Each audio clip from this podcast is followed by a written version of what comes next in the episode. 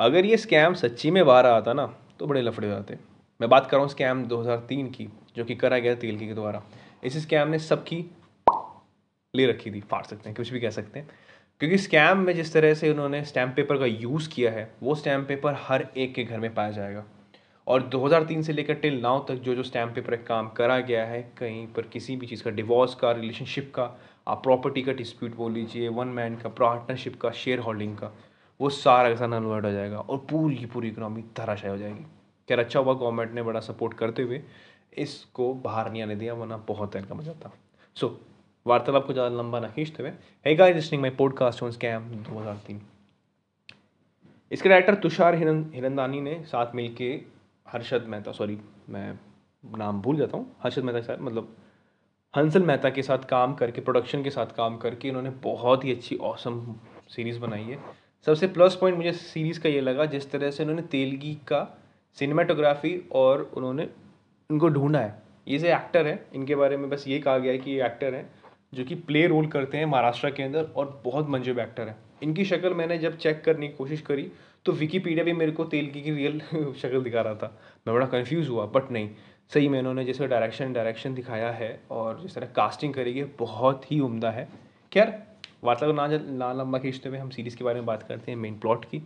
हमारी movie evolve sorry हमारी web series evolve करती है तेलगी के यहाँ पर, जहाँ की तेलगी कानपुर में कर्नाटका के आसपास, जहाँ पर ट्रेनों में फल बेचता है। वहाँ पर उसकी मुलाकात किसी मुंबई वाले आदमी से होती है, जो उसकी मार्केटिंग स्किल सेल वाली स्किल्स को देखते हुए उसको मुंबई बुलाता है और उसे एक अच्छा काम ऑफ़र करता है। जहाँ पर वो उसके सर उसके काम को बढ़ाने की कोशिश करता है। इस बीच उसी की बहन से उसकी शादी और निगाह जाता है, जहाँ पर वो अपने आप को गल्फ कंट्री में सात साल के लिए वहाँ पर चला जाता है और अपनी बीवी बच्चों को छोड़ के। वहाँ पर कुछ पैसे कमाने के बाद जब उसको अपनी घर वालों की याद आती है तो वो इंडिया आता है। यहाँ पर दोबारा से वो नया काम स्टार्ट करता है। जहाँ पर वो, यहाँ पर वो आदमियों को आदमियों को मतलब कबूतरबाजी करता है, जहाँ पर वो लोगों को पास कराया जाता है इलीगल उनकी मार्कशीट बना के उनको गल्फ कंट्री भेज देता है। पुलिस की रेड पुलिस की रेड पड़ती है जहाँ पर उसको अंदर कर दिया जाता है। अंदर उसकी मुलाकात होती है कौशल जावेदरी के साथ, जो कि स्टैम्प पेपर छोटे छोटे स्टैम्प्स को बेच के अच्छा खासा कमा लेता था। जहाँ पर तेलगी को इस स्कैम के बारे में या फिर इस छोटे से कारोबार में पता लगता है। वो उस चीज़ में बड़ा करने की कोशिश करता है, सोचता भी सिर्फ़ कैसे बड़ा करा जाए और उसमें पॉलिटिकल पावर की ज़रूरत थी, क्योंकि उसका मन था अब स्टैम्प पेपर छापने का, जहाँ पर उसको एक वेंडर लाइसेंस चाहिए था। वो अपने कॉन्टैक्ट्स बढ़ाता है, जहाँ पर वो हर एक पॉलिटिशियन से मिलता है, हर एक पॉलिटिशियन का ध्यान रखता है। इस बीच जब उसे वेंडर का वो लाइसेंस मिलता है तो वो छापना स्टार्ट करता है। पर अभी भी पंद्रह, सोलह, सत्रह के आसपास थे, वो अपने काम को और बड़ा फैलाता है। इस बीच उसके यहाँ पर छापे पड़ते हैं और उसको पुलिस के द्वारा धर लिया जाता है। काम दोबारा से ठप हो जाता है। उसकी मुलाकात फिर दोबारा जेल में होती है, एक नए आदमी के साथ जो कि मशीन मशीन का रिपेयरिंग था। वो अपने दोस्तों के साथ, जो कि उसके इंडियन इंडियन प्रेस सर्विसेज़ में, जो कि इंडियन प्रेस की स्टैंडर्ड सर्विसेज़ में काम करते हैं और वहाँ पर स्टैम्प पेपर और पैसे छपते हैं। वो अपने एक प्लान बनाते हैं कि किस तरह से वो स्टैम्प पेपर की चीज़ों को चुराएँगे और उसको एक मतलब उसको मार्केट में बेचेंगे। दिल की इस बात को सोच के बड़ा अचंभे पड़ता है कि ये छोटी सी चीज़ है, हमें समुंदर भर चाहिए।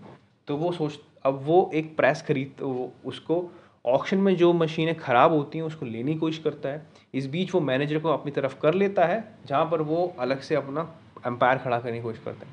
धीरे धीरे वो स्टैम्प पेपर का यूज़ करते करते बहुत बढ़ाने जाता है और 18 से 17 16 राज्य के अंदर अपना काम फैला देता है। पर वो काम कब तक फैलेगा और किस तरह से उस पर वो ग्रहण लगेगा तेलगी पे, ये आपको वेब सीरीज़ में देखना पड़ेगा।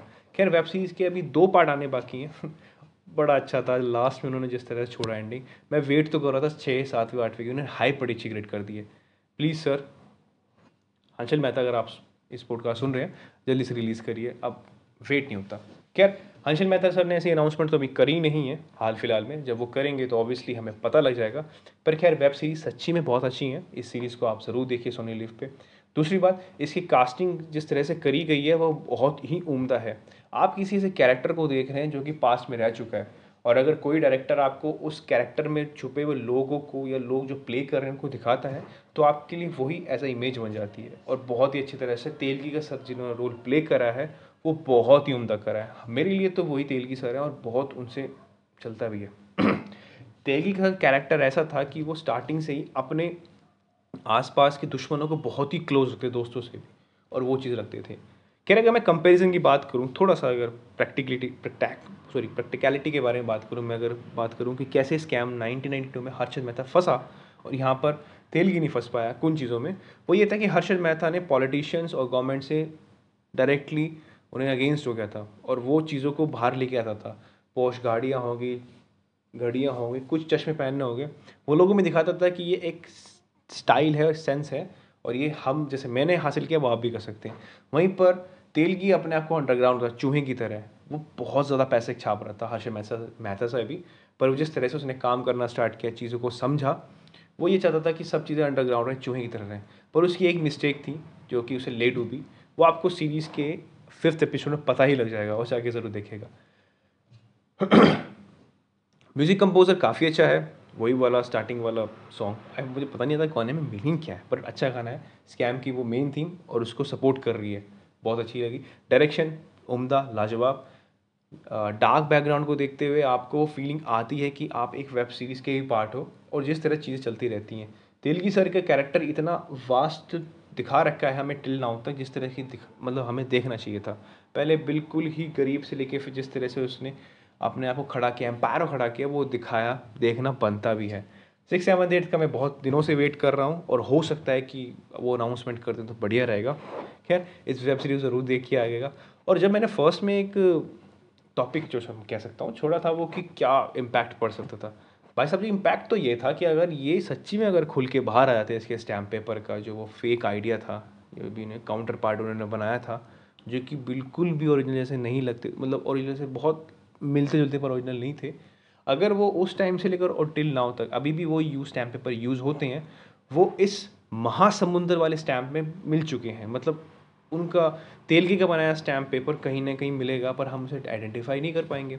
और अगर वो किसी के मतलब उसी पे हम कोई डिवोर्स मैरिज और काफ़ी सारे लीगल एक्टिविटीज़ के हम एग्रीमेंट्स लिखते हैं। अगर वो पकड़े गए तो वो सारे नल नल एंड वॉइड हो जाएँगे और पूरी की पूरी इकोनॉमी डूब जाएगी।